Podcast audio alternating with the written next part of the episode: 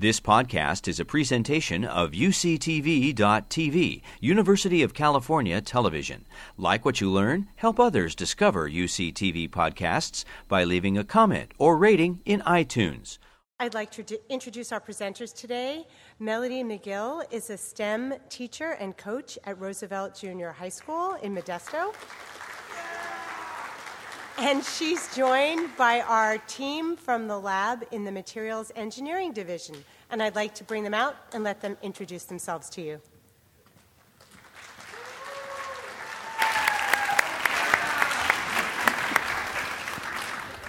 Hi, guys. It's a huge pleasure to be here. I'm Claire Robertson. I'm a cancer biologist studying how cells interact with their environment. Hi, I'm Monica Moya. I lead the team, and I'm a biomedical engineer with a specialization in tissue engineering. Hi, I'm Karen Dubbin, and I'm a material scientist, and I work on biomaterials development. Hi, I'm Rick Hines, and I'm a nanoscale engineer with a focus in biology and tissue engineering. Hi, I'm Javier Alvarado, and I am a bioengineering technologist with a background in neuroscience. So let's give everybody our full attention and let's get started.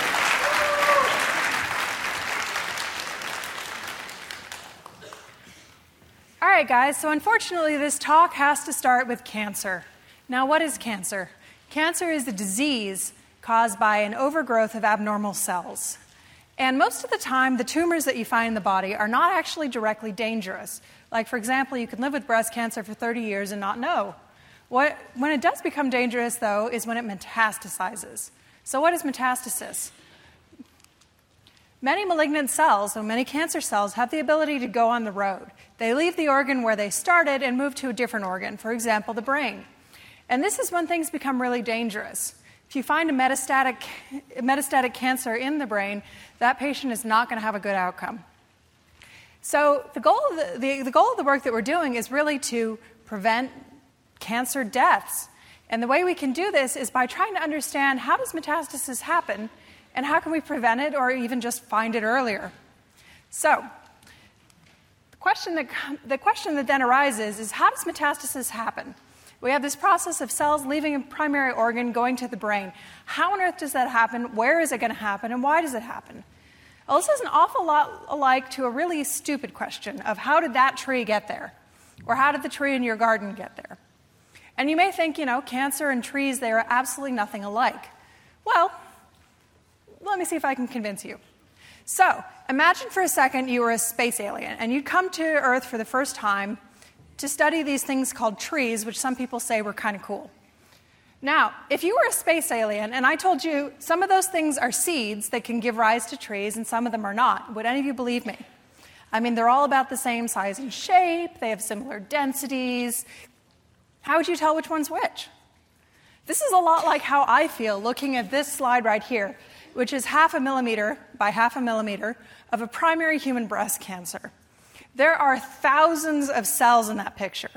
Every single blue dot is, a, is the nucleus of a different cell. Some of those cells can give rise to metastasis, and some of them can't. I have no way to tell them apart. Well, think for a second if you were that space alien coming to Earth for the first time, and I gave you this pile of mysterious things that could be seeds, what would you do? Well, because you're all good scientists, you might try an experiment. And what you might find if you were creative and tried for long enough that if you put some of these seeds into, into certain environments, they could actually sprout. So, for example, you might find out that seeds really don't like bugs, but they need dirt and they need sunshine, they need water, but not too much water. And you also might find that each different one of these items requires a slightly different environment to spread. And this is true for metastasis as well. It's not just the cell, it's also the environment that it goes to. What evidence do I have for this?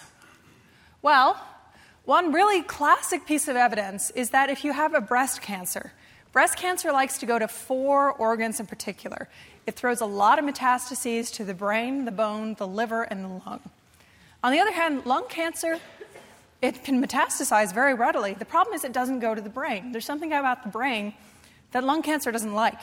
Instead, it goes to bone, lung, and liver. And there's some organs where cells never metastasize to. Like it's completely unheard of to have a metastasis to the heart. In the entire history of Johns Hopkins Medical Center, they found six metastases to the heart. And think about how many cancer patients must go through Johns Hopkins just six. So, what this is saying is that the soil in the heart does not grow cancer. But there's something special about the soil in the brain that's really good at growing breast cancers. Now, what could that be? You're all experimentalists, and we know that there's an environment in the brain. What's in it? Well, it's remarkably soft. It's about as squishy as things in the body come. It's full of a special protein called hyaluronic acid, which doesn't show up many other places. It has no white blood cells. The brain is actually immunoprotected. So it's kind of like having not a lot of bugs. And last but not least, the brain is really, really, really sugar rich. So 20% of the sugar you eat every day goes straight to your brain. 20%. And the brain is tiny relative to the rest of your body. But what, what should these factors actually matter when it comes to growing metastasis? The sad truth is we don't actually know. And the reason why we don't know has a lot to do with the ways that we study cancer. So, in my lab, I almost always have a culture of cells growing. What does that look like? So, we grow cells in petri dishes where they essentially sit on top of that petri dish, kind of like I'm standing here on this stage. They can grow. We cover them with media, which is an awful lot like Gatorade. It's got a lot of sugar and electrolytes and stuff like that. It's like 100 times more expensive, though, so please don't try to feed your cells Gatorade. And if we take a look at them in the microscope, they kind of look like this. You know, you get colonies of cells. In that dish, though, is there any hyaluronic acid? No. How, how hard is it? It is about as hard as this stage. It's extremely hard. Additionally, there's no immune cells, there's no supporting cells, there's nothing there. So, to study these sorts of factors, the way that we've traditionally done this is to go to mice. The problem with mice is that mice are not people, and people are not mice. If any of you guys are large, hairless mice, get back in my lab. You're not supposed to be here, you're supposed to be there.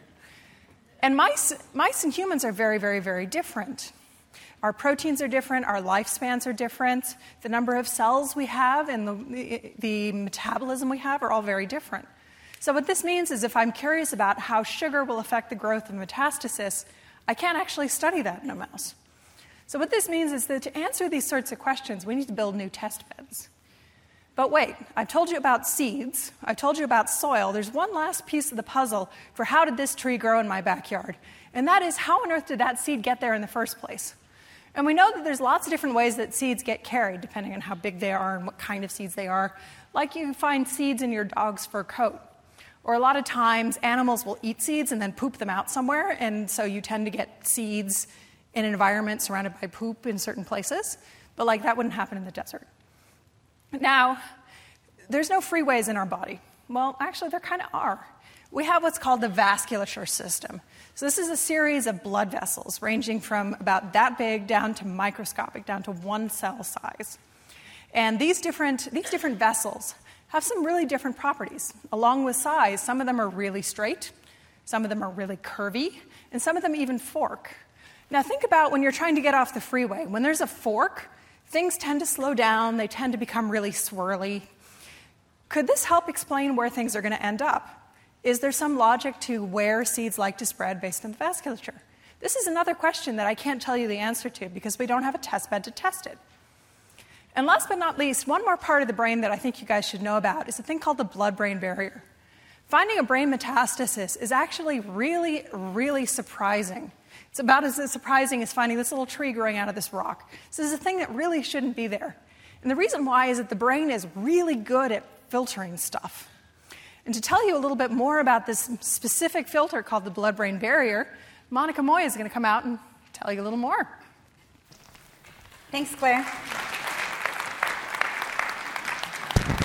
So, the way that things get up into the brain um, is through the capillaries, so the blood vessels in your brain. And they have a really important job. They form what is called the blood brain barrier. And the job is of the blood brain barrier to act kind of like the bodyguard to your brain. It's not going to just let anything to your brain because the brain is pretty exclusive, right? So, to better help illustrate what does make it across the blood brain barrier and what doesn't, I'm going to have the team come out and do a quick demo. So, come on out, team.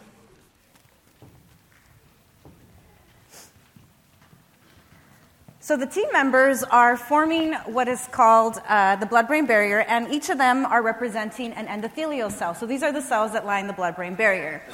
Now, Sam is going to help me demonstrate what does and doesn't make it through. So you've got really small things that have maybe the right charge and are the right size. These things, They really go easily through the blood brain barrier.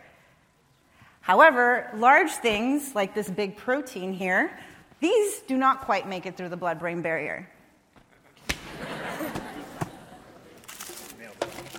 Now, it's not just uh, whether small or big things make it through. Sometimes the blood brain barrier helps get things across that the brain really likes, like Hershey's, right? Chocolate. This gets converted into glucose, and um, the brain actually really likes it, and it will just grab it and t- uh, take it across. And then, lucky for me, caffeine happens to be one of those things, too, that very easily goes across the blood brain barrier. So, Claire mentioned it's really surprising that cancer can make it through. Can I get a cancer cell? Javier the cancer? So, Javier the cancer cell is clearly way bigger than this protein, right? And somehow he's able to make it through. How do you make it through, Javier? Maybe that's how it happens. Who knows? Thanks, guys.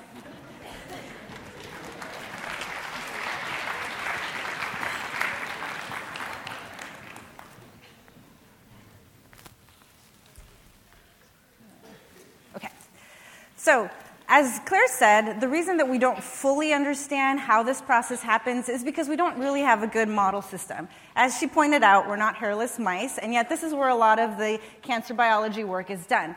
And so what we need to do is create um, better models. And so that's what this talk is about, is creating models to help us understand what makes it across the blood-brain barrier and how. And so we have two model systems. One is an experimental system that we 3D bioprint, and it's a physical system that we're able to test different things and make measurements and look to see what the results are. Now, we have a collaborator out at Duke that makes an experimental, uh, sorry, a computational model. And what this is, is a lot of equations and math. And so what happens is you take the input from the physical system, it gets put into this model, and hopefully what it puts on the outside is the results that predict what we see in the experimental system. Now, for the remainder of the talk, I'm going to focus on the experimental system. And the way that we build the experimental system is using 3D bioprinting. How many of you have heard of 3D printing or bioprinting? Yeah, it's pretty popular now. Really, in the last couple um, years, maybe even the last decade, we've seen a lot of sort of splashy headlines of what people are doing with bioprinting. You know, astronauts are bioprinting now in space. We're using 3D bioprinting to create simple organs like the ears or the bladder. Um, and so there's a lot of potential for this technology. We're not really printing, um, you know, large organs. We're printing sort of bite-sized versions of human physiology so that we can do these experiments. Now, our printers look a little bit different too than the printers that maybe some of you might have in some of your classrooms. So this is what our printer looks like. One obvious thing is is that our printer is in a bubble. And the reason we do this is because we're printing with live cells. And these cells um, we don't want to get their germs and we don't want to get our germs on them. So that's why it's in a bubble. Now, the magic really happens here, indicated by the pink circle. Um, in there, you see the syringe, which holds the materials in the cells, and the nozzle is where the material comes out of. So, this is a quick video that just shows the printer in action. So, here you see the printer, it's extruding out the material. Um, and it's forming the different patterns and shape that we want to. And it's printing into a reactor. And Rick, in a couple of minutes, will come out and tell us what this reactor does and how it functions um, with the print. Now, people call it 3D bioprinting, but I always say that you should just call it 4D bioprinting because the fourth dimension is time, and it's absolutely the most important dimension when you're talking about printing with living cells mainly because we want to keep these cells alive through the entire process. So we want to make sure that they stay alive in the preprint process, so before we load them into the syringe, while they're being printed, and then finally the post-print process. And this last step is really where all the magic happens, because once we've printed our tissue, we now have to continue to culture it so that it can grow, and that's where we then start to see the, that's where we then start to do the experiments on. Now, the question I always get when I tell people that I'm 3D bioprinting is what in the world are you actually printing with? Because some of you that have printed with 3D printers know that you can use plastic, but you can't put cells in plastic because that's not the environment that they're used to. I'm not made out of plastic, and so the cells don't like that environment. So, one of the inks that we use is called a self assembled bio ink. So, these are inks where the materials that we're choosing are materials that the cells recognize. So, for example, one of the materials we print with is fibrinogen and thrombin, which is circulating in your bloodstream right now. And when you cut yourself, it forms a blood clot. So, the reason we print with this blood clot is because the cells know that they can remodel that environment. So, these pictures that you see here they started off as little tiny dots, and then because we put them in this material that they recognize, they form these beautiful blood vessels. Now, a lot of the materials that we print with tend to be kind of soft. So imagine if I stack a bunch of soft things, they're all going to kind of collapse on each other. So we use what is called a support bath sometimes to print our materials. And this support bath is kind of like one of those ball pits at Chuck E. Cheese. You know, you've ever jumped into it? you don't sink to the bottom, right? And the reason you don't sink to the bottom is because you've got these little particulates of balls that kind of hold you up. And so, this material that is a support system is exactly that it's little particulates that hold up the soft material. Now, we've been talking a lot about creating capillaries and blood vessels, and so the way that we can create this is using coaxial nozzles, which is just a needle within another needle, and it extrudes out kind of what looks like a macaroni. Um, and so that hollow part on the inside is where we can then seed endothelial cells and introduce media. Now, Claire mentioned that the vasculature in your brain isn't just always straight, it has curves, it branches. And so, one of the materials that we can use to create this branching is fugitive inks. We call them fugitive inks because they don't stay around for very long. Um, we print them and then print around them, and then we make them go away oftentimes with just temperature. So these particular fugitive inks melt at cold temperatures. And so we can put this in the refrigerator and then suck out the material, and what's left is a channel that we can then introduce cells and media through. And then lastly, we do sometimes print with things that are not alive. We sometimes print with silicones or plastic. And the reason we do this is because we have to to put our 3D structure somewhere. And so we can create this um, bioreactor um, and that's where we can then print the rest of the biomaterials into. Now, to talk about what goes into designing a biomaterial, I'm going to have uh, Karen, who's a material scientist, tell us a little bit about what are the different considerations when you're printing and creating a ink.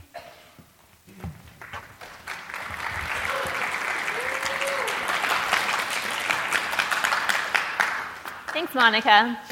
So Monica just told you about a bunch of different type of, types of biomaterials that we can use for bioprinting. And so you might be thinking that's kind of a lot of materials. How do we choose which one to use?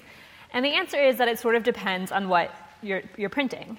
So, as Monica and Claire both mentioned, we're interested in modeling the blood brain barrier. So, for that, you might use different materials than you would use if you were trying to model the liver or the heart.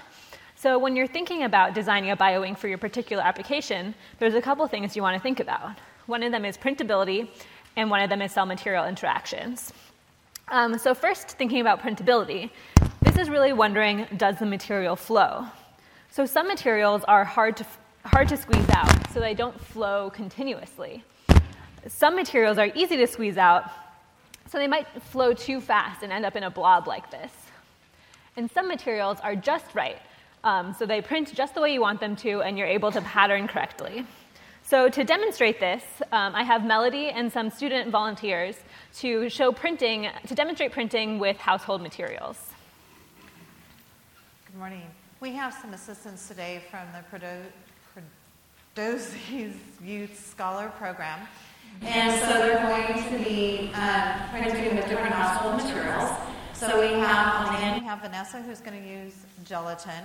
We have Samantha who's going to use toothpaste, and we have Lourdes who is going to print with maple syrup. And we're going to see how those flow outside of the nozzles. Ladies, let's print science.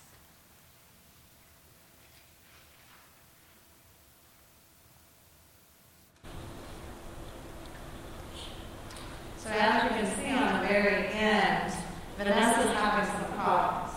Whereas Lourdes and Samantha are able to print um, with their materials. Thanks, guys. Um, so, another component of printability is whether or not the print is able to maintain its shape after you um, handle it. So, to demonstrate this, our volunteers are going to show are going to lift up their prints to show whether they maintain their shape. So, obviously, nothing printed for Vanessa, so that, but you'll notice that the toothpaste is in fact holding its shape. well, it printed, but it definitely isn't in the shape of the maple syrup. So let's thank our volunteers.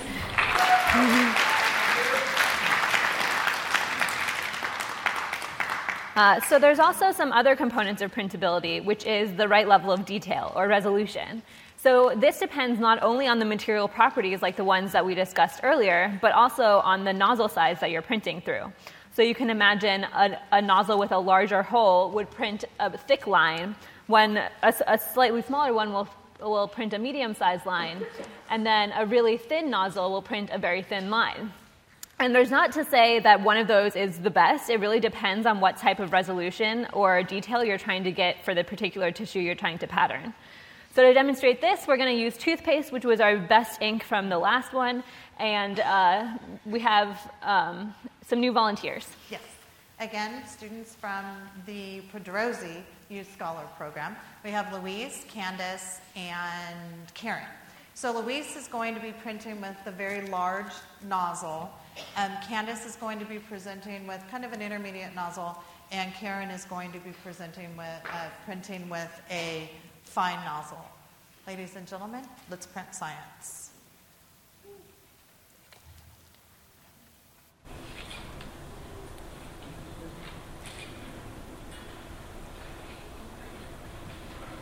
As you can see, as it's coming out, you can see that the large nozzle is kind of blogging up a little bit. The medium nozzle has a pretty good print to it, and the fine nozzle is, is a very nice um, small print.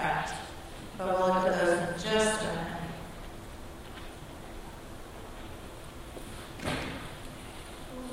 So if you guys want to turn and stand up.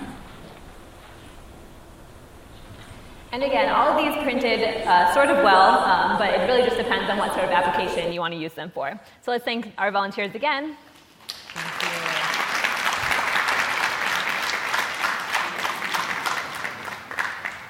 Um, and so, as I mentioned before, printability is really only one component of materials design. Uh, you sort of have to have a balance between happy or good prints and happy cells. So we really want both things that can print well, but also keep the cells happy. And so when you're asking what makes the cells happy, there's a few things. Um, one of them is cell distribution. So when you're printing a tissue, you really want an even distribution of cells throughout your print. Um, and some materials can help support this even distribution, and in some materials, the cells sort of settle to the bottom, um, and that can lead to printer clogging or just a, a weird distribution of cells. Another component is cell viability through extrusion. So, if you're imagining cells being printed through a nozzle, they're experiencing a number of different forces that could be damaging to the cells. So, you really want a material that can help protect the cells during the printing process. Um, another one is cell viability through toxicity. So, some polymers or materials themselves are actually toxic to the cells. So, you really want to make sure you're using a material that either doesn't bother the cells or actually interacts with the cells in a positive way. And then lastly, um, it's the transport through the material. So Monica uh, mentioned a number of different materials, and some of these have large pores where cells can travel through easily, and some of them have small pores that makes it hard for cells to travel through. And again, this really d- depends on what type of cells you're using, um, which one is actually better or more, more similar to their native environment. But printing is only half the battle. And Rick is going to talk to you about some of the other challenges we face in making these models.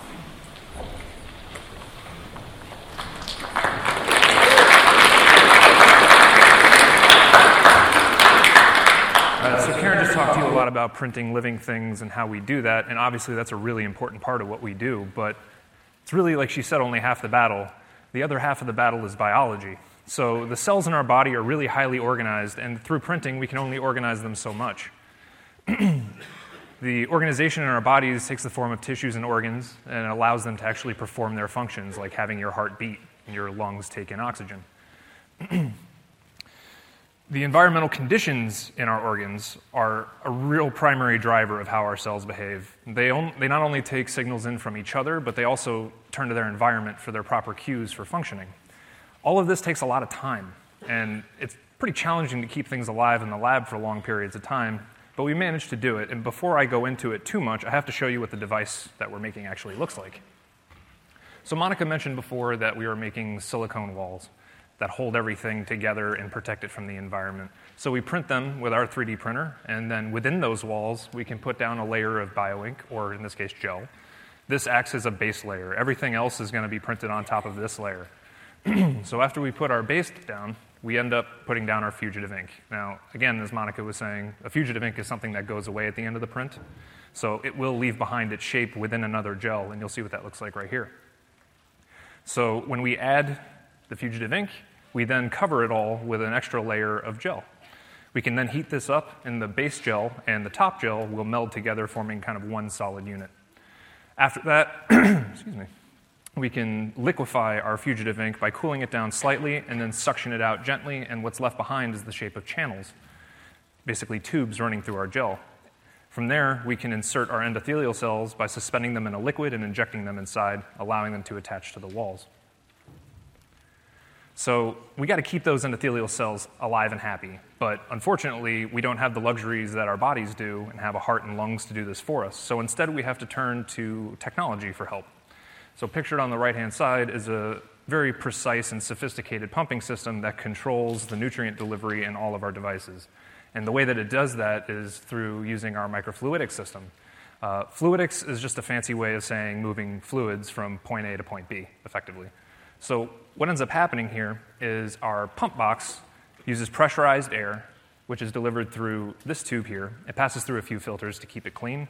It enters the media reservoir at the beginning of the series, this pressurizes uh, the nutrient filled liquid inside, then tries to get out because all this high pressure inside, it tries to find a point of release. And the only place it can go is into the line leading out of the bottle. Once it enters that line, it drives down to the flow rate sensor. This is kind of the most important component of our fluidics. The sensor is actually able to maintain the flow rate of fluid moving through our lines and make sure that the liquid is always moving at the same speed before it hits the bioreactor. We set our flow rate to 10 microliters per minute.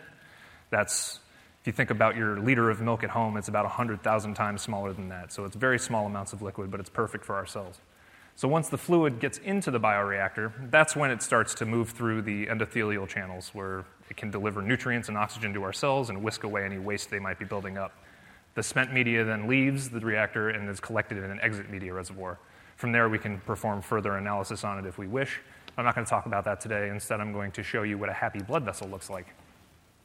So, pictured on the right is an image of us kind of looking up through the bottom of one of our printed channels. And those green things there, that's, that's all endothelial cells growing. Specifically, what it is is what we call the cytoskeleton. It's basically a protein skeleton that each cell has that allows it to move and grab onto each other.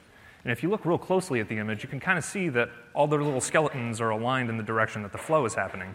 That's really important because if I took a blood vessel out of my body and stained it for the cytoskeleton and took a look under a microscope, I would expect to see something very similar. So that's good. That means that we're giving the cells an environment that's actually allowing them to form that blood vessel. If you look at the image on the right, if we let these blood vessels grow long enough, they start to adapt to their environment and begin sprouting into it, forming really, really small blood vessels off of the one we printed.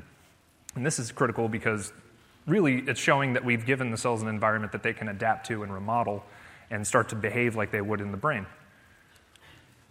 So that was kind of just a simple, kind of boring straight channel, but we can print pretty much as arbitrarily complex as we want to be.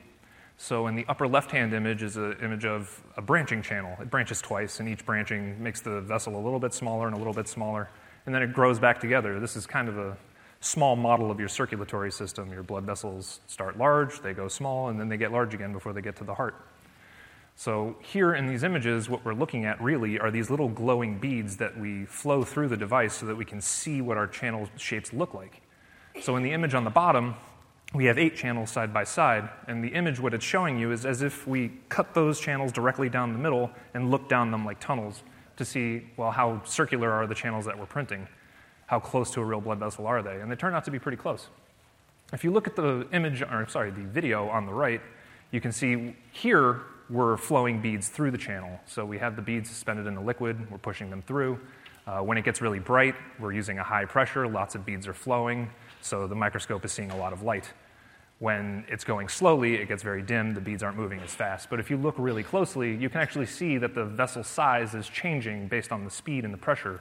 So higher pressures the channel is getting larger. On the lower pressures, it's starting to shrink. Again, this is something that happens, that's happening in our bodies right now. Uh, so again, now we've given the cells an environment that they can form a blood-brain barrier, and it gives it the mechanics that the kind of the brain, vessel, brain blood vessels have anyway. Sorry, I think I'm still recuperating from the beach ball to the face. So now I'm going to introduce Javier, who's going to talk a little bit about the measurements that we do in order to get useful information out of our device.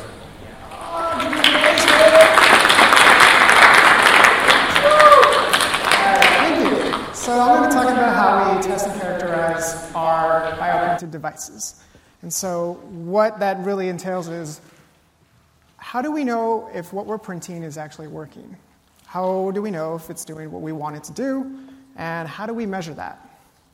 And so that is going to be dependent on kind of like what this quote by Galileo says. So we're going to try to measure what we can measure through the normal techniques that we have, but in the situations where we don't have a clear cut way to measure it, we'll have to develop a way to do that. And so that's going to involve the combination and convergence of different fields and different disciplines. So we're going to need to take a little bit from biology, a little bit of engineering, a little bit of chemistry, a little bit of math, bring it all together so that we can actually make these determinations. Before I talk about that and get into those nitty gritty details, I want to talk to you about models, specifically why we build them and why they're useful. So, what is a model? A model is typically a scaled down version of something that actually exists in real life. So, for example, you may have made a solar system diorama for one of your classes long time ago, maybe yesterday, I don't know. Uh, it could also be a scaled up representation in the case of a cell diagram that you were making. Or it can just be something that you made when you had a substitute teacher come into your classroom one day and you decided to make a paper airplane. But wait, how does a paper airplane actually represent a real airplane that might land in Livermore Airport? They don't really look alike, right? Well, if you take a step back and think about it, they rely on the same physical laws and phenomenon so that they can glide through the air. So the same rules apply, right? So you got aerodynamics, you got drag, all those are coming together. And so if you th- take another step back and you think about it, it's a simple representation of something real, and you can also measure it, right? So if you throw it you apply that force and it doesn't fly, well, there's your measurement. Didn't fly, didn't work. If it does fly, how far did it go? That could tell you how good that plane was, how, could, how it could be.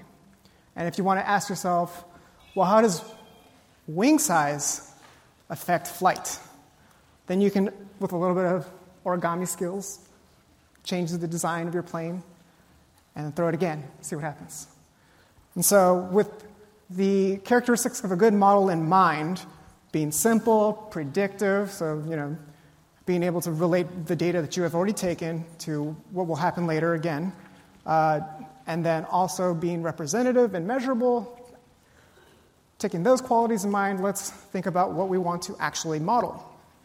Because what we're trying to model isn't quite an airplane, but it can be just as daunting to model, just as scary to really try to tackle, and that is biology, and that is specifically the blood brain barrier. So, this is a really cool feature of the blood vessels in your brain.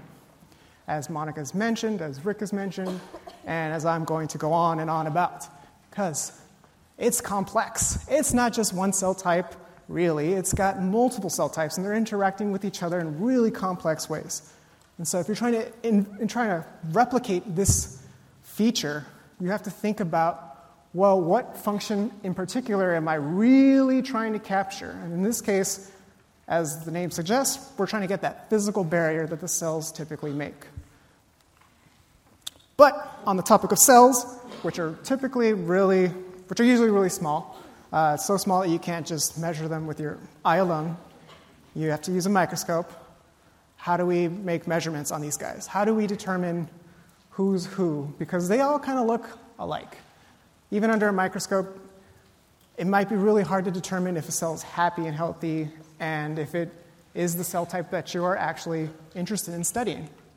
And so, what we can do, and I really think it's pretty cool, is we can take these molecules called fluorophores, and they have this ability to fluoresce. And so, when you shine these molecules with a really high intensity light, they get super excited and they release that energy in a form of light. Usually, it's a lower energy.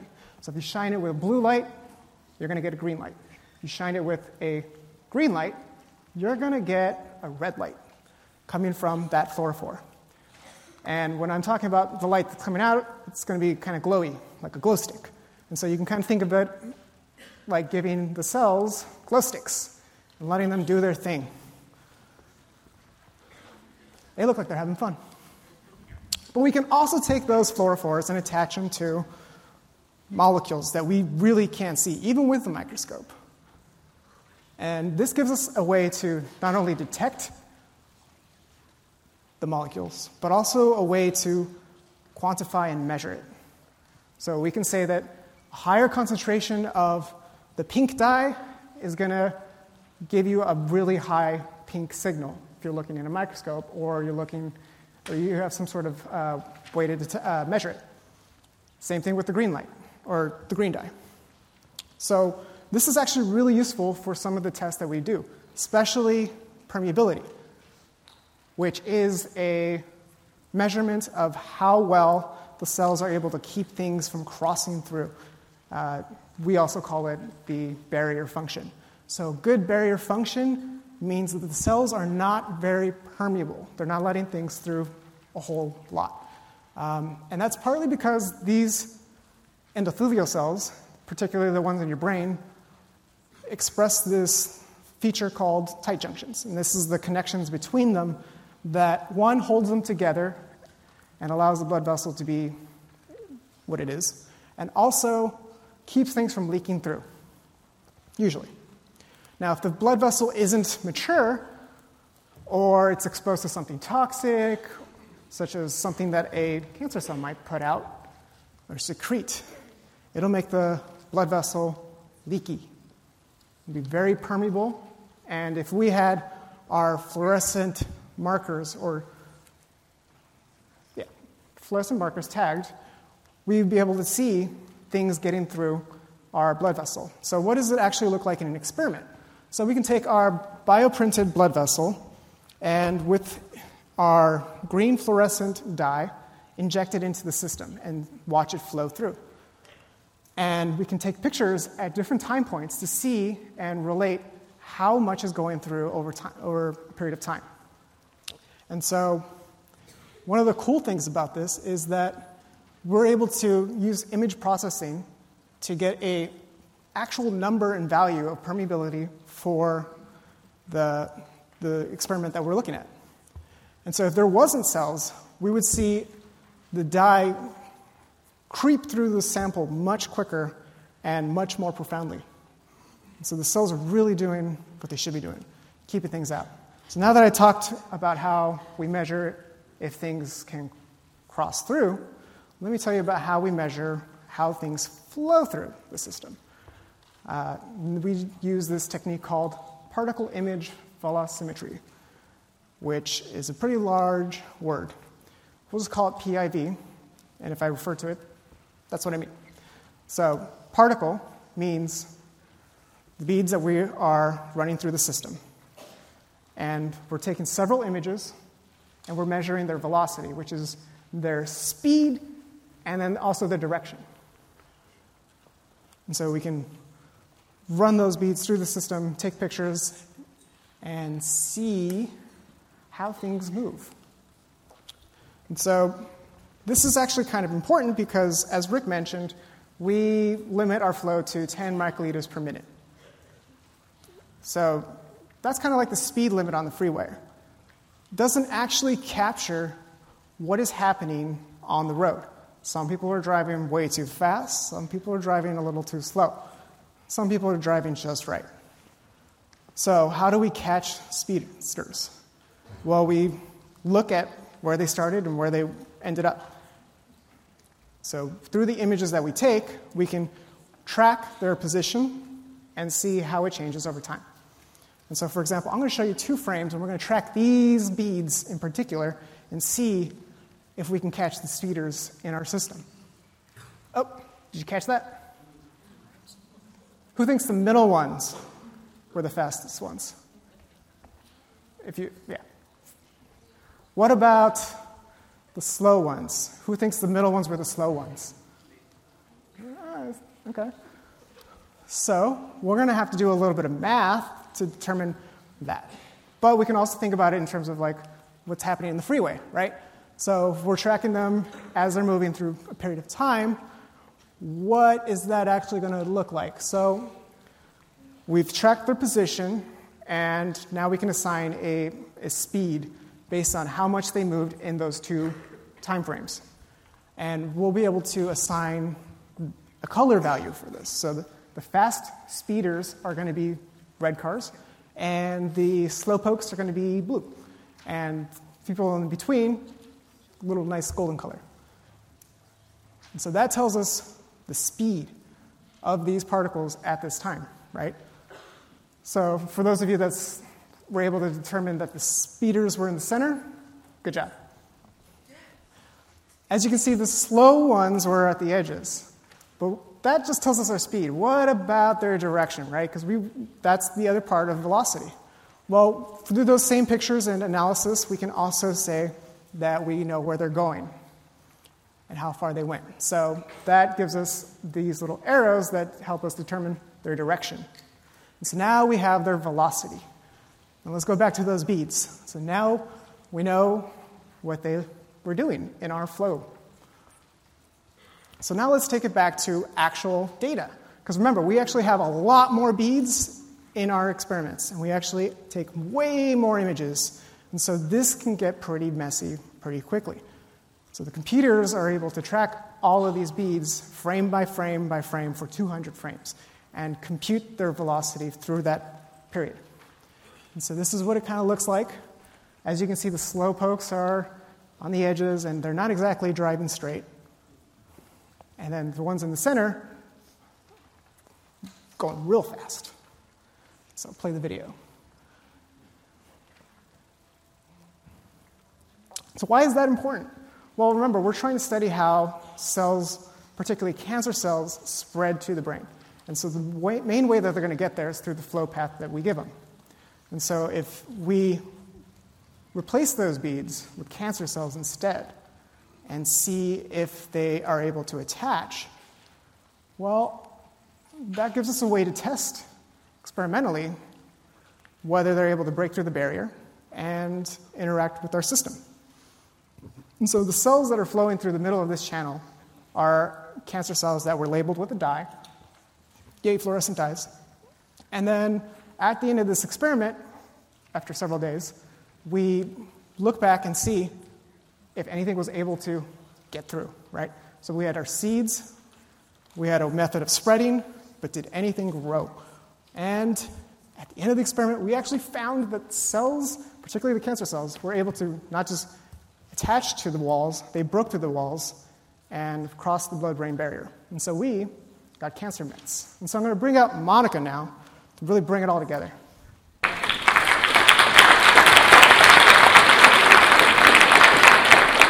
I want to bring it back to the question that Claire posed at the beginning of this talk. How on earth does metastasis happen? You know, I told you that the blood brain barrier is supposed to protect your brain from things, and yet for some reason, cancer gets through. And it's super weird, right? I mean, it's just as weird as seeing a tree grow out of a rock. And yet, both things happen in nature. And it happens because we have soil or cells that travel and somehow find the right fertile environment. And what's cool about the model that we created is that we're able to observe all of this happen. You know, Karen talked about how we have inks that we optimize, and how these inks are not just optimized so that they look nice, but that they are also optimized so that they work with the cells. Um, so that because these inks are ultimately what becomes the soil. Rick then told us how we can look at that spread process by culturing these in a bioreactor where things flow through. And the reason, of course, that we're doing all of this is because we really want to create models that help us to better understand the metastasis process. And if we pair this experimental model with the computational model that I talked about at the beginning, we can potentially predict where cancer is likely to spread to. Now, imagine being able to go to the doctor and have the doctor tell you, hey, watch out for this area because this is an area that seems to be the most vulnerable for having the metastasis spread. What that will allow us to do is be able to create, um, have much more targeted therapies as well as early detection. And having both early detection and uh, targeted therapies are two things that are really going to help improve outcomes. And the last thing that I really want you to take away from this talk is that really this kind of work is not the kind of work that I could just do alone. It really takes a village. Actually, let me bring my village out. Village, come on out. You heard at the beginning of the talk, okay, yeah, they deserve a round of applause.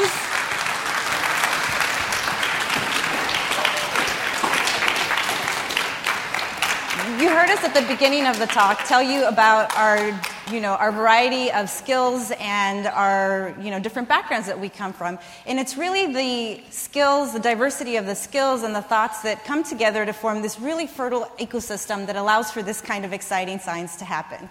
And with that, I want to thank you all for being such a captivating audience and uh, allow for questions. Thank you. You've been listening to a podcast by University of California Television. For more information about this program or UCTV, visit us online at uctv.tv.